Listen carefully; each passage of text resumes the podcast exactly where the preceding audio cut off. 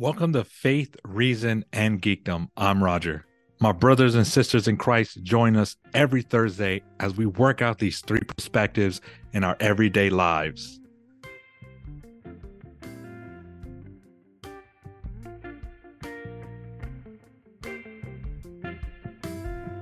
Welcome back, everybody. Glad you guys are going to be here joining us to be entertained, to get information, just to geek out, talk about stuff that's going on in the news today. It is the litany of topics. I am your co-host, Roger. Right now, it's going to be me solo, but we're going to have a lot of fun because there's a bunch of topics to get into. One of them is going to be The Last of Us T V show, the H B O spectacular show, by the way. I highly recommend it. I'm only going to talk about the first one. There's not too many spoilers in there. This is a video game, a famous, very highly regarded Sony video game that came out for PlayStation. I know I remember playing some of it in PlayStation. I did not play the whole entire game. I have to um, say that. So I'm not an expert by any means on that. This is starring Pedro Pascal, Bella Ramsey, Gabriel Luna. This is the creators of the show, the guy who did the PlayStation video game, who created it. His name is Neil Druckmann, and also Craig Mazin, who's also a co-creator. So these two guys are incredible. Um, the guy who actually wrote the video game and came up with the video game, who's very involved with the actual video game, Neil, he's the one that you want on board if you're going to do ad- adaptation, because he knows it front and back. And then you have the amazing Craig Mazin, who did, if you guys haven't seen Chernobyl on H B O, that is an incredible show. One of the best that I've seen. I have to say that it's really good. It's haunting. It's uh, very dark, but it's very interesting. I think there's a lot of stuff that this show has a lot of potential, and just seeing the first episode, like I said, if you haven't seen the first episode, there's not too much spoilers that's going on, but if you're familiar with the game, you already know what's going on. The the thing that really struck me from this show is the tension, the tension that's always looming. It's always, you don't know what's really going on in the beginning, but it's hovering over you. It's inescapable, that tension. It just gets you, you're always on edge. And I love shows like that. It, they people are going about their lives and every day, the normal before the, the, the catalyst happens. And I think they set it up perfectly because in the cold open was incredible. It, it starts off like in the nineteen sixties and then it flash forwards to uh, two thousand three. And the cold open was really great. I know the two creators, they kind of had a tug of war of how to start the show. One of them wanted to make a video kind of similar to the actual Sony PlayStation game, the way it starts. You know, there's an ant and it's kind of showing how this fungus takes over and all of that. The one of the creators, the creator of Chernobyl, had an idea like, let's do it this way.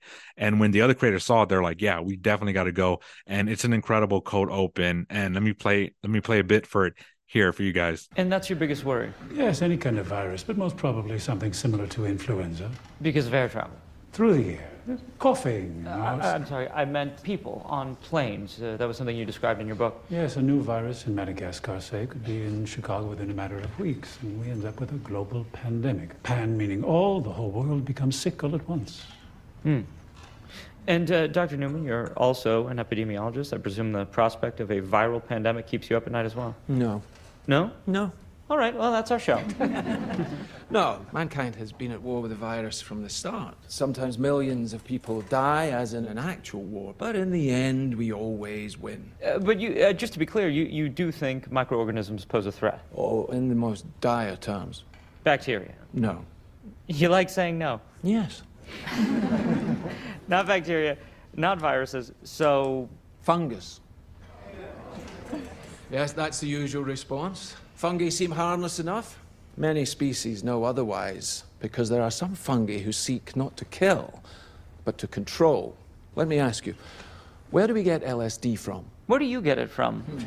It comes from ergot, a fungus. Psilocybin, also a fungus. Viruses can make us ill, but fungi can alter our very minds. There's a fungus that infects insects, gets inside an ant, for example, travels through its circulatory system to the ant's brain and then floods it with hallucinogens, thus bending the ant's mind to its will. fungus starts to direct the ant's behaviour, telling it where to go, what to do, like a puppeteer with a marionette. And it gets worse. The fungus needs food to live, so it begins to devour its host from within, replacing the ant's flesh with its own. But it doesn't let its victim die, no. It, it keeps its puppet alive by preventing decomposition. How? Where do we get penicillin from? Fungus.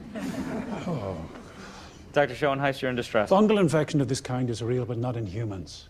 True, fungi cannot survive if its host's internal temperature is over ninety-four degrees. And currently, there are no reasons for fungi to evolve to be able to withstand higher temperatures. But what if that were to change? What if, for instance, the world were to get slightly warmer? Well, now, there is reason to evolve. One gene mutates, and an Ascomycetia, Candida, ergot, Cordyceps, Aspergillus, any one of them could become capable of burrowing into our brains and taking control, not of millions of us, but billions of us. Billions of puppets with poisoned minds, permanently fixed on one unifying goal: to spread the infection to every last human alive by any means necessary. And there are no treatments for this, no preventatives, no cures. They don't exist. It's not even possible to make them. So if that happens, we lose.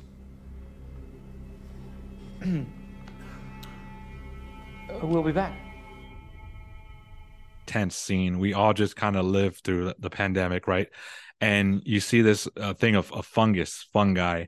The cordyceps is what takes over, and there's different stages. Like the first stage, uh, it's almost like you can, com- people compare it to like Walking Dead, right? Kind of like zombies, kind of. Um, they they're called runners. That's like the first stage. Um, it, usually people who are immune compromised, you can get it by being bit or being exposed to this the the fungus, the, the spores.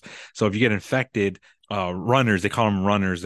And then there's the next level. There's stalkers, there's clickers, there's all these different types. So this is in a post-apocalyptic world, right? That has humans fighting humans as well as all the dangers that are out there. And this show is very good. It's really incredible. The acting is superb.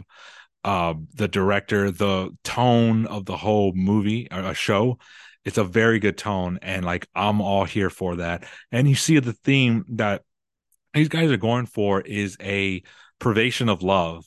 Like what happens when people misread or have a misguided thing of love? Love is to will the good of another, but some people don't see it like that. Some people see love as a, a different way, and what they're trying to get at is uh, what love can do horrible things as well, or what they miss.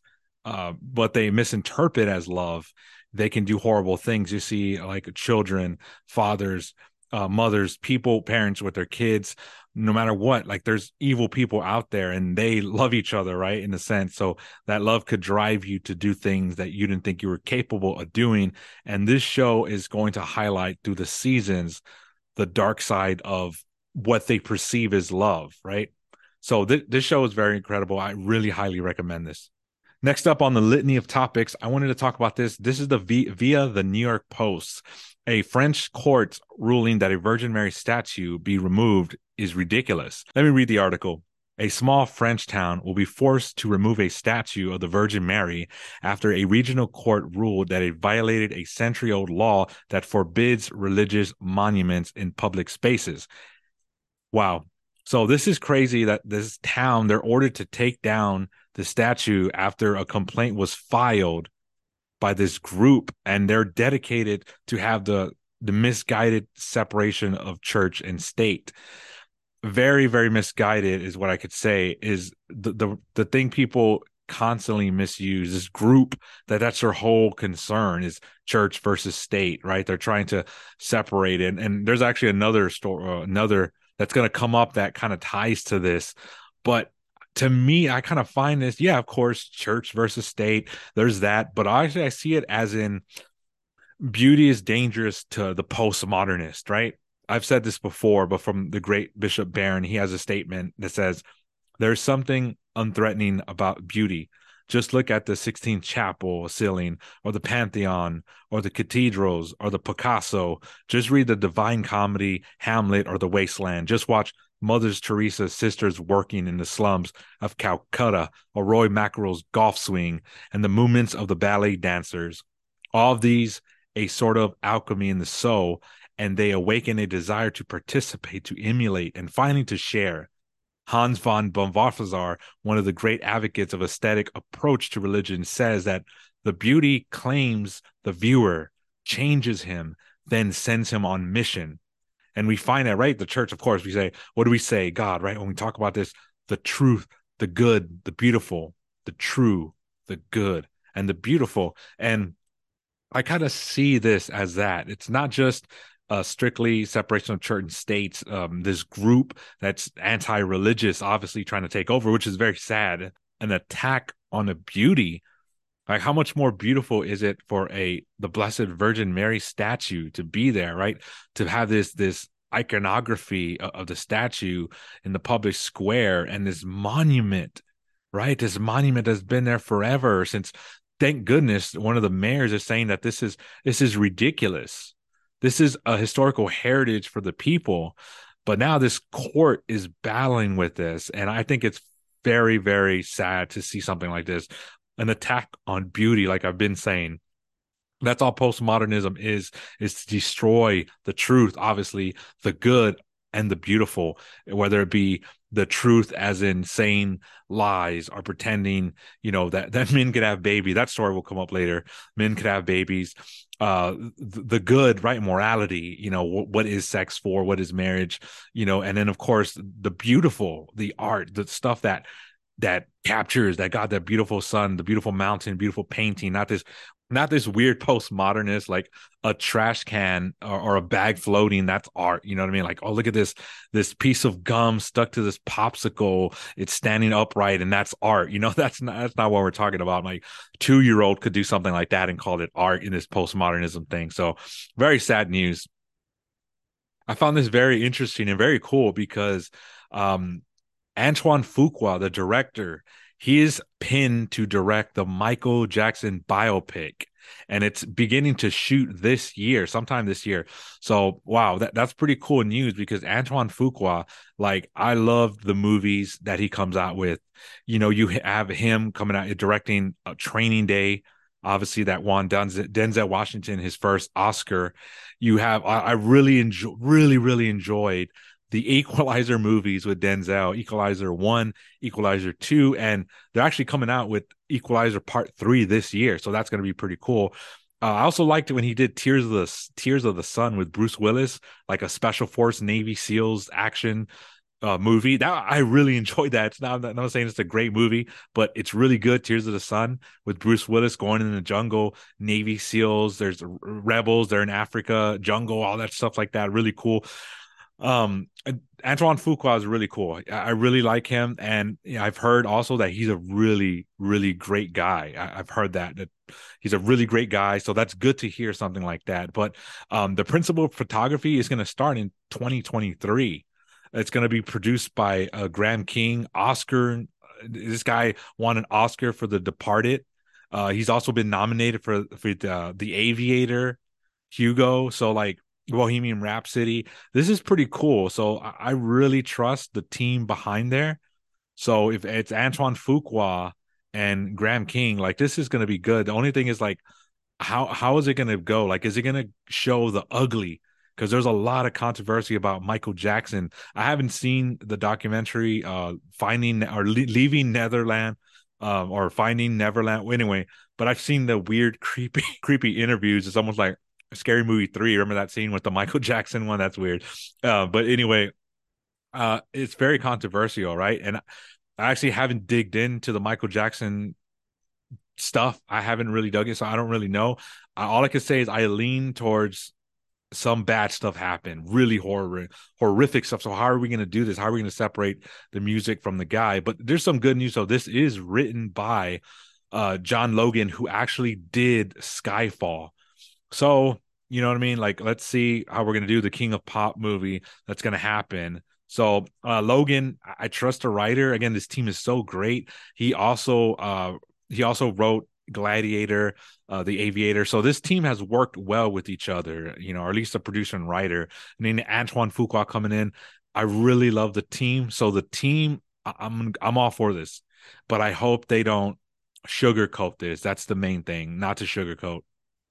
Next up on the litany of topic, I wanted to talk about this article that was written from the Washington Examiner, and the headline is How the Catholic Church Helped Shape the Anti-Abortion Movement in America.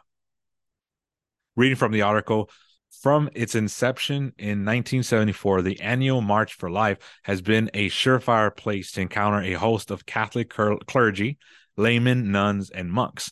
As the largest Christian denomination in the United States, the Catholic Church has settled itself at the forefront of the nation's anti-abortion movements for decades, from policy advocacy at the state and nation levels to praying and protesting outside abortion clinic, clinics to maintaining a wide network of services for pregnant women and infants in towns and cities across the country. Patrick Kelly, the Supreme Knight of the Knights of Columbus, told the Washington Examiner that his organization was ready to take steps to provide assistance to pregnant women in need. For years, the organization has purchased ultrasound machines for crisis pregnancy centers.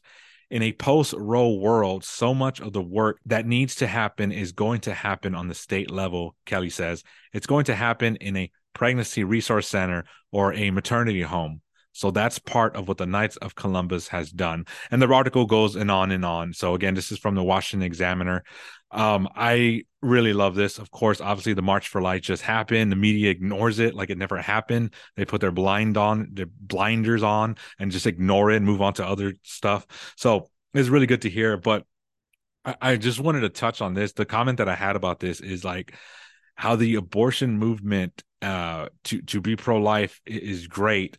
And also, but we need to also see the roots behind it also, not just the the, the outcomes, but also uh, contraception very much, very much leads to abortion. And you might say, well, what, Roger, how can that be? Like, wait a minute, what? Doesn't that prevent abortions? No, countless of different studies and common sense as, as well shows that contraception contributes to abortions, because it makes it like a free license. If there's, you know, maybe women and, and men that, that are, are single or sleeping around, or even if they're married, you know, they're, they're wanting to mess around and they're like, hey, you know, we have birth control. So, hey, you know what? Like, it's okay. It's a free license to, to not be invested, not in, be invested in a real true relationship, right? Just going out there, uh, random one night stands or whatever, or uh, friends with benefits. It gives you a license, a false sense of security to think, oh, there won't be an unplanned pregnancy because we have contraception, which leads to unplanned pregnancy and therefore abortion. But it's very interesting that uh, the Catholic Church has been in the forefront of, of this, this movement, but there are other, a lot of Christians that have come on board recently in the last few decades. And that's good, because I want to talk about, talk about like before the nineteen thirties, like every, um, like ninety-nine percent of all Christian denominations, it wasn't just the Catholic Church, all of them denounced uh, contraception, but it wasn't until the Anglican Church was the first church at the Lambeth Conference in nineteen thirty to okay the the use of contraceptions in marriage only. And then later it was like, well, okay, for other cases too. Uh, and then everyone else, all the American Protestants followed suit after that in nineteen thirty-one. So it wasn't until that time the Anglican Church was the first, and for, for forever, the Catholic Church has held steady. Even in the sexual revolution, you had Humanae Vitae come out, and everyone thought like, oh, the church is going to change their minds, but no.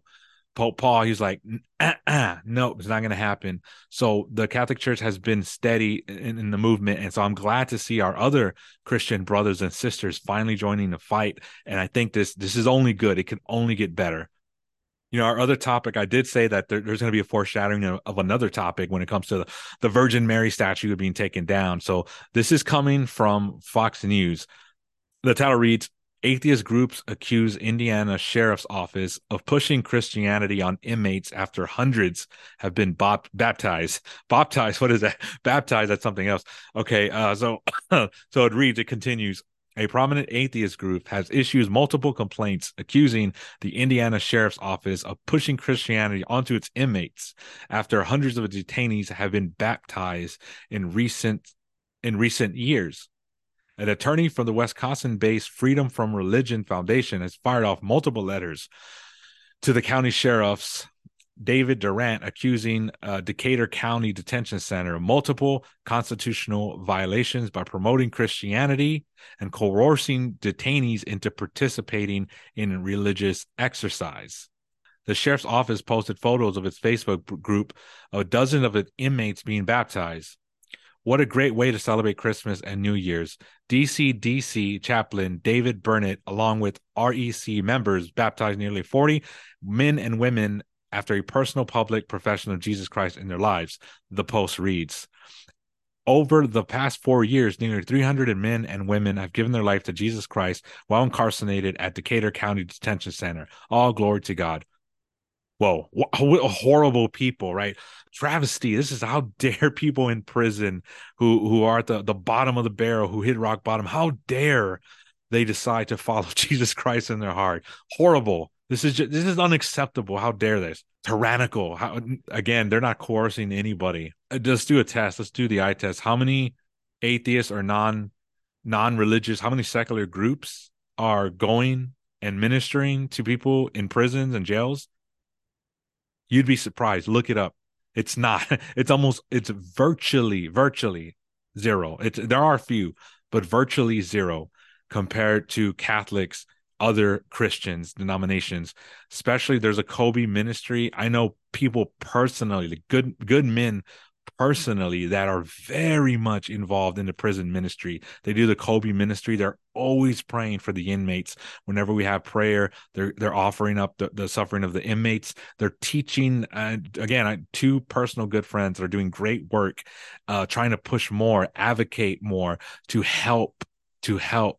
these people, to educate the people if they want it. So this is great prison ministry. I know they don't like it, but um, hundreds and hundreds of being baptized in Indiana Sheriff's Office, I think that's great in the t- detention center. So th- this is this is all just nonsense. I, that, that's all it is. So it, it's funny that I talked about, like, you know, ch- separation of church and state. You hear that over and over. But what people don't realize is back then, hundreds of, there's a little bit of history lesson, history lesson time. But like one of the battlegrounds hundreds of years ago was Jefferson's and Thomas Jefferson's County of Virginia, where the Anglican Church had been like the established church there, right, in that part. And Jefferson, along with uh, James Madison, you know, they wanted to to to separate the church and state. They thought it was improper for like the Anglican Church to be like the one dominant one. So they had this uh, the Bill of Rights that came in, included religious liberty, and a lot of them, if you read the actual, uh, I was going to say church fathers, not church fathers, the American fathers, right, the constitutional fathers. If you read them, it was always that the government cannot establish an official religion. Like you can't be like Pentecostal, right? Like if you're like, all right, everybody, we're going to be Pentecostal. Everybody has to have pet snakes or something like that. Well, I don't know. I, I apologize to my, my Pentecostal brothers and sisters, just jokes, you know, just, just fun-hearted jokes, you know, or whatever. You're like, all right, Baptists, we're all going to, you know, th- th- now the whole country, you must, uh, the, the official religion is Baptist, you know, and you can't drink only when nobody's looking, then you can drink all you want, you know, nothing like that. Or Catholic, you know, all right, Catholics, everyone has to go to mass and everything like that. It, it was to protect one particular Christian denomination from from being the whole the whole enforcer or the the official religion, right? It wasn't to say, hey, um, the uh, religion has no part in public life. That's actually not true.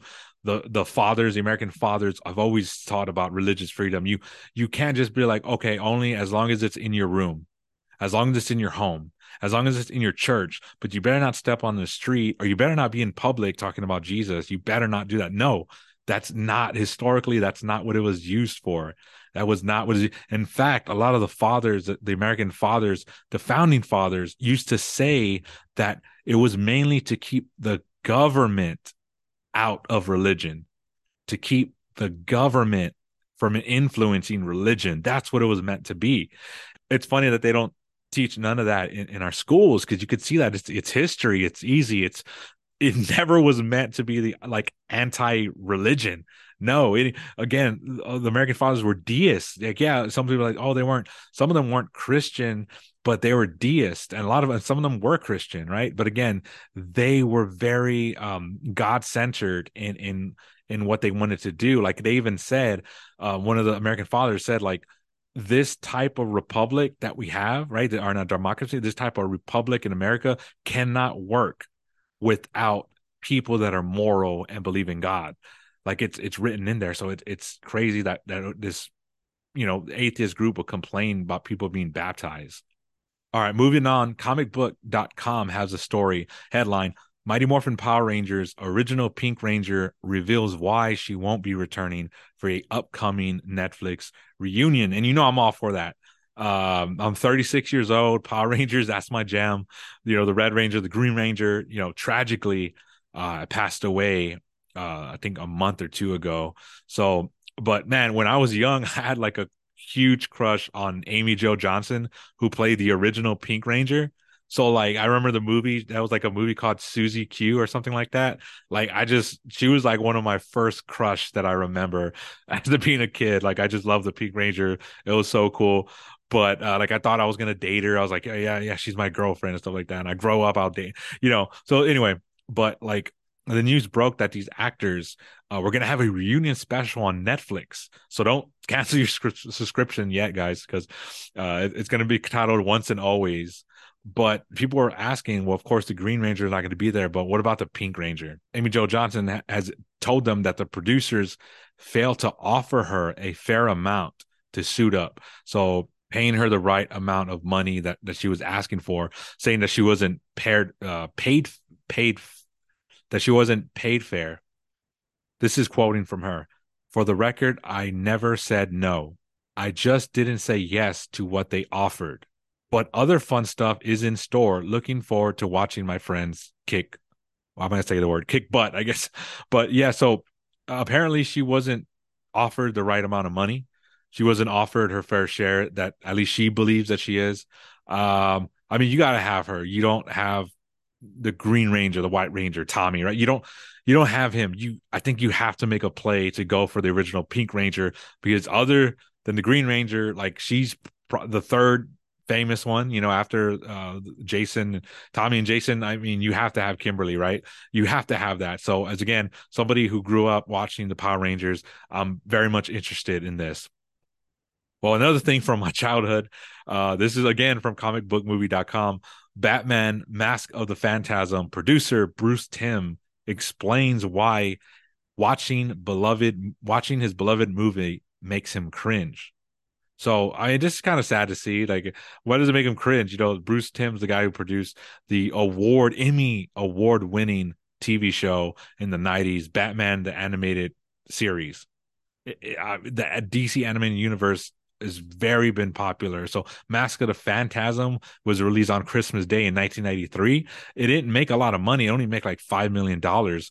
But man, it's a good movie. It's very dark too. It's like I was watching this and I was like, a dude gets like killed by a statue like squashing him or something like that. People get like gutted. It's crazy. It's like a cartoon, but it's like very dark. The Joker's scary in the movie. So it, it's crazy. It's a cult classic. It's one of the best best films of the Dark Knight on Scream, and it's a comic book. But you had this interview with the legendary Bruce Timm admitting admitting that it makes him cringe. Let me read from the article, explaining that the original plan called for Batman Mask and the Phantasm was for it to be a small screen special. Tim revealed that Warner Brothers then requested it to be released theatrically during the midst of pre-production that left the team scrambling to make some big changes. It had all been formatted for the old school T V ratio, which was practically a square. I was like, what the heck are we going to do? Left with only eight months to finish Batman and Mask of the Phantasm and a mere six million dollars budget, the movie was finished, but Tim remains unhappy with the finished result. Quote, when I see it, I just cringe. It's like like ninety percent there. I just wish I had the last ten percent. So apparently he wasn't given enough time. Like it was rushed.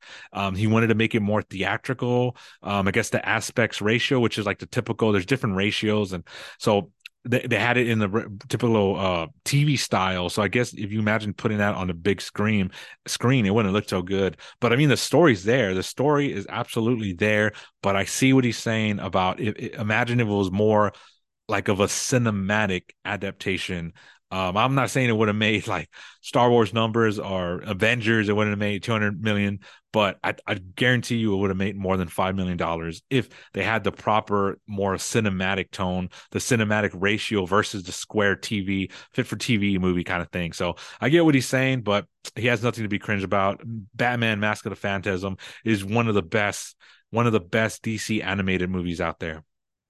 All right, so that's enough of the lighthearted stuff. Now let's get back to the darker stuff. Um, uh, this has been going around in the news. So, like, apparently, apparently, people want to take uh, live donors of a uterus. People that want to donate their uterus, uh, also known as women, uh, their their organ to be placed in a male body, so that they can carry a child. So, again. They want a uterine transplant. And this was actually, they, they had something similar in two thousand. I think in, of all places, Saudi Arabia, something like that, right? So you wouldn't think that happened, but there, there's been attempts at this. They've tried to do this. This isn't the first time, right? This has been up in the air. So like living donors, this is the first, this is more new than for the first time because back, it was like dead, you know, people that passed away, their uterus, and they try to transplant it to some, a living person. But now, they're starting only in, in the recent year or two, they've been starting to think about living donors donating their uterine for a uterus transplant to be transplanted into men so that they could give birth. I mean, this is just sick, right? Like it's just, it, no, no, stop it. What are you doing? Like, stop, stop it. Stop it. I just want to like smack, like, stop, stop it. You stop that right now.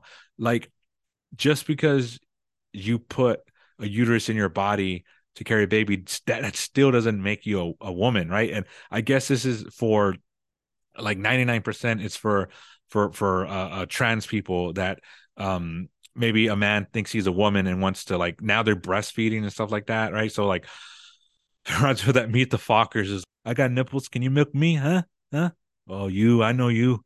Kind of reminds me of that, but now they're They want to carry a baby to term, and this is just playing God. It's not not even playing God, playing like a very weird, like fumbling, idiotic, like just messed up, crazy version of God. Like this is not it. Like let's not do this.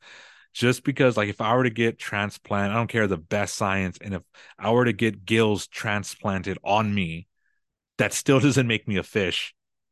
You know, like I still can't go in the water. I don't care what you do. Put like put me in a mermaid body, right? Give me like a, a from waist down mermaid body. Put gills on me. I'm not a fish. I'm still a human being. You can't change the nature of that, right? So a, a woman is someone who's an adult human being who is naturally ordered to procreation, and just to take the uterus out of a woman, especially a living donor, that's horrible, and give it to a man to carry a baby. I mean, come on, this is, it's ridiculous. Uh, I want to get into this other story. This has been like a, a Twitter thing that's been going on. Uh, something on Twitter, big news, uh, actually not surprising at all. Uh, but there was a sc- screenshot of Father James Martin, who's is an infamous Jesuit, who's very much promoting things that are against the church, but he goes unpunished. But uh, Father James Martin on his Twitter, uh, I had to see it through a, a pictures because for some reason I said I said one thing one time like two years ago, like one thing, and I got blocked.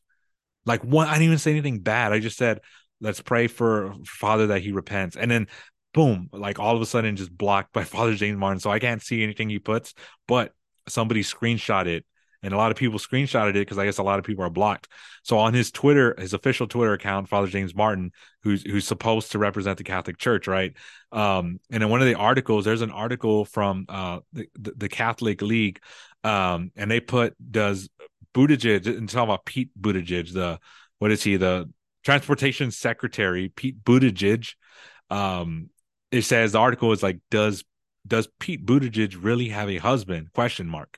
And the Catholic League president says pretty much that that he, he may have a husband in, in legally, but he doesn't really he's not really married. So pretty much, no, he doesn't. And James Martin took that article with that headline, and James Martin quote tweeted it and said, he does have a husband, implying that he is married. But we know, like, what is marriage, right? It's a, it's a part. We just had Trent Horn, the great, great, amazing Trent Horn on last show. Check that out. It was so fun. We talked about D C movies, and he helped defend what is marriage, right? So we talked about that. So check out the Trent Horn episode from last week. But marriage is a particular thing, right? Marriage is a thing. It's it's a particular thing uh, with a man and a woman ordered towards creation, creating and the rearing of children. It is not uh, two people that love each other. That that may be a part of it, but it's not just any two persons that love each other. Boom, that's a marriage. You know, there's a lot of people that that that two people love each other, get married. Two sisters could love each other, live with each other. They're not married, right? So it's a particular thing, and Pete Buttigieg is, is it's impossible for him to be married. One of the functions of being able to be married is being able to consummate the marriage, right? To have the sexual relationship, because we're made for that, right? Man and woman, the parts fit, right? I don't have to like draw it out if I have to draw it out for you guys, but you see the parts fit, right? Like a puzzle. And a, a man and a man, it's, we're not being mean. We're not being like, oh, we just don't like that. It's like literally the parts don't fit. They they're incapable of having sex. They can do sexualized things or mimic um, uh, a mockery or mimicry of sex, sexual things, but they aren't actually having sex. And that's one of the prerequisites. Like, I'm not even going to say that name. I can't, I say, can't say that word. The one of the requirements for marriage is to have to be able to consummate, right? Have sex, is not having sex with his legally uh, so-called husband.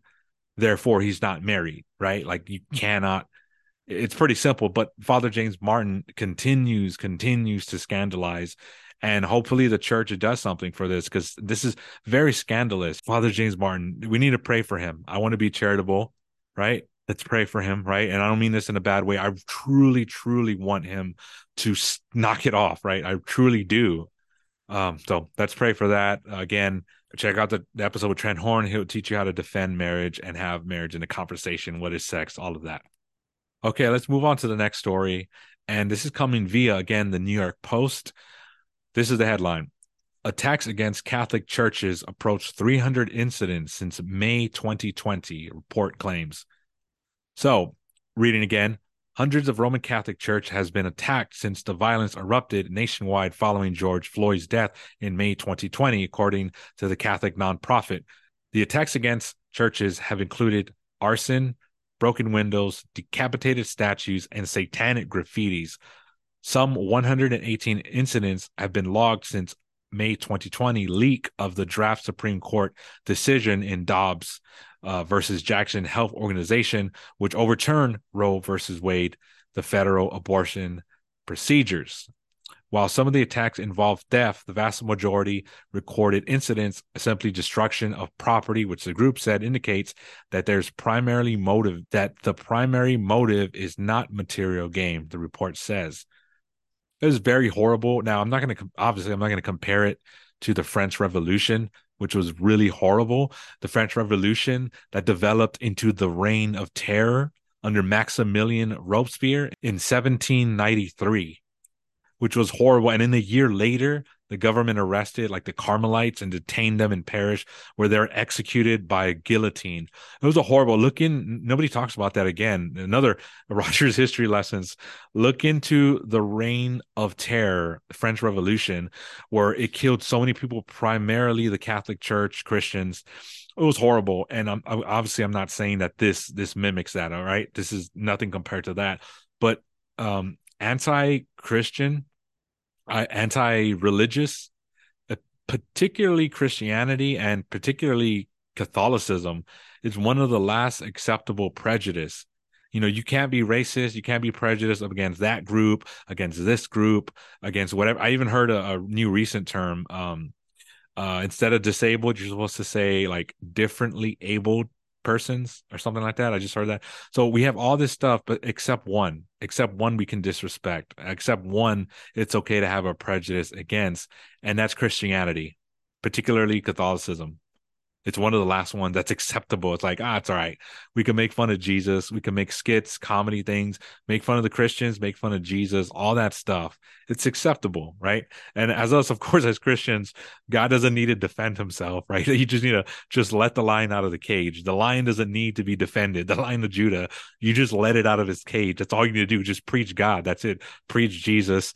You don't need to defend him. Of course, I'm not talking about like debates if you're really having conversations and like, hey, well, what about this? Okay, well, you know, I'm not talking about that. I'm just talking in general. It doesn't get me filled with anger because it's God. He doesn't need to be, def- it's just discouraging. It's annoying. It's more annoying than angry. It doesn't get me angry. It gets me more annoyed that there's this acceptable, um, prejudice against Christians. You know, all my brothers and uh, brothers and sisters in Christianity, whether you're you're you're a Baptist, whether you're, you're you're Calvin, you know, no matter what denomination you are, like we just get made fun of, you know, right? The church, Jesus, God, the Bible, all that stuff, and you know, it it just it's more of annoying than than anger. Uh, but this is gonna this could turn really really dark, really really fast. The pregnancy centers have been vandalized, bombed. The F B I doesn't just sit on their hands. You know what I mean? The F B I is like kind of busy, busy uh, um, uh, joining the K K K and, and joining these right-wing extremist groups, which the F B I kind of makes up most of them because it's all undercover agents, right? And so like, I, yeah. All right, well, let's go into our last story from uh, Litany of Topics. Once again, um, thank you guys for joining me. So last, this one's kind of disturbing, not disturbing. This one's uh, disappointing. Sorry, wrong word. This is disappointing. The whole Steven Crowder beef with the Daily Wire, if you guys have heard of that. Well, Steven Crowder turned down fifty million dollars over four years to be with the Daily Wire, be with the Daily Wire, citing that they are in bed with big, big tech companies, saying that um, Daily Wire wrote the contract. And it's all open. You can look it up. Uh, Jeremy Boring, who's one of the C E Os, the heads of the Daily Wire, he he literally read the contract on air. If you could look it up on YouTube. And honestly, I think it's a fair deal. I think it's a good deal. Uh, I think Steven Crowder is wrong on this one. You know, he, he, they offered him fifty million dollars over four years to work four days a week, four week paid vacation. And if he gets demonetized, there's penalties, which makes sense because uh, unfortunately we have to play by the rules, right? We have to not play by the rules, but we have to use certain things. We we have to, we ha- like, uh, for example, I'm watching H B O, right? I watch Last of Us. I love the content there. Well, not all of it, but uh, there's a lot of great shows. I don't like the messaging on like seventy or ninety percent of all the shows, but I understand storytelling and I just ignore the garbage. I'm like, ah, whatever. You guys can't mess, you know, I, I'm mature in my mind to not be corrupted by these horrible um, influences. So I can protect myself from that stuff, but I'm still watching H B O Max. And I wish I can be at a level where I'm like, you know what? Uh, Disney, H B O, Netflix, they hate our values. I'm not going to watch them. One day I want to get there. Right now I'm not. Right. Right now I'm right now. I love the, the you know the the, the shows and, and and the Marvel movies and all that. Hopefully I'll get there. But but we have to use our platform, right? There's a lot of stuff that um, our, our cell phone companies, they hate us too. A lot of them, right? They donate to to pro-choice, all that stuff. But we have to live in the world as well, right? We would like literally not be able to buy any brands because they're all, you know, corrupt or whatever. So in, in this, again, Steven Crowder, very successful, uh, one of the biggest um, conservative shows on YouTube. Man, I, if I could get offered, you know what? I won't even take fifty million. Just give me, if you give me one million, hell, half of that for five, ten years, I would take it like that. So like, I think this was real crazy too, because they've been friends, him, uh, Ben Shapiro, Jeremy Boring, and for Steven Crowder to secretly record Jeremy Boring and then air it out on YouTube. I think that's, I think that's wrong. As a friend, you don't do that, right? You don't. And then um, this is just bad for for for all the conservatives because uh, I was checking out some. I know I shouldn't. I was like, you get brain dead, but like watching the Young Turks, which I don't watch a lot. I think I've watched like two, three videos from them. Uh, but it's a very, uh, you know, left-winging media outlet. And all the people on, on the other side were just loving this. They were loving that Steven Crowder and the Daily Wire, who's, who's the Daily Wire has done so much good. The Loudoun County investigation with the transgender bathroom, um, the pro-life movement, what is a woman? They've done so, like, phys- they've literally done actual stuff. They actually make real change. And I think this is this is bad that these two are fighting, Steven Crowder and Daily Wire. So I hope they get this solved, uh, revolved pretty fast, because the uh, the enemy, well, and when I say enemy, I don't mean you're supposed to, you know, love our enemies. I'm not saying that. And you, you get what I'm saying. Like, the people who are against them, right? The people who are against them on the other side, they're loving this. I've I've been reading the comments. They're loving it. They're getting their popcorn. They're loving this. So you're we're pl- they're they are playing right into their hands. So I think this civil war in the conservative media, civil war that's going on, you know, who are you gonna who are you gonna take? You're gonna be on Captain America's side. You're gonna be on Iron Man's side. I don't know. I don't know who's Captain America in this instance, or Tony Stark. But this civil war, hopefully it stops. So. Uh, that's all I have for today. This has been the Litany of Topics. Thank you for listening to Faith, Reason, and Geekdom. Again, please subscribe on Apple Podcasts, Spotify. Leave us a five-star rating.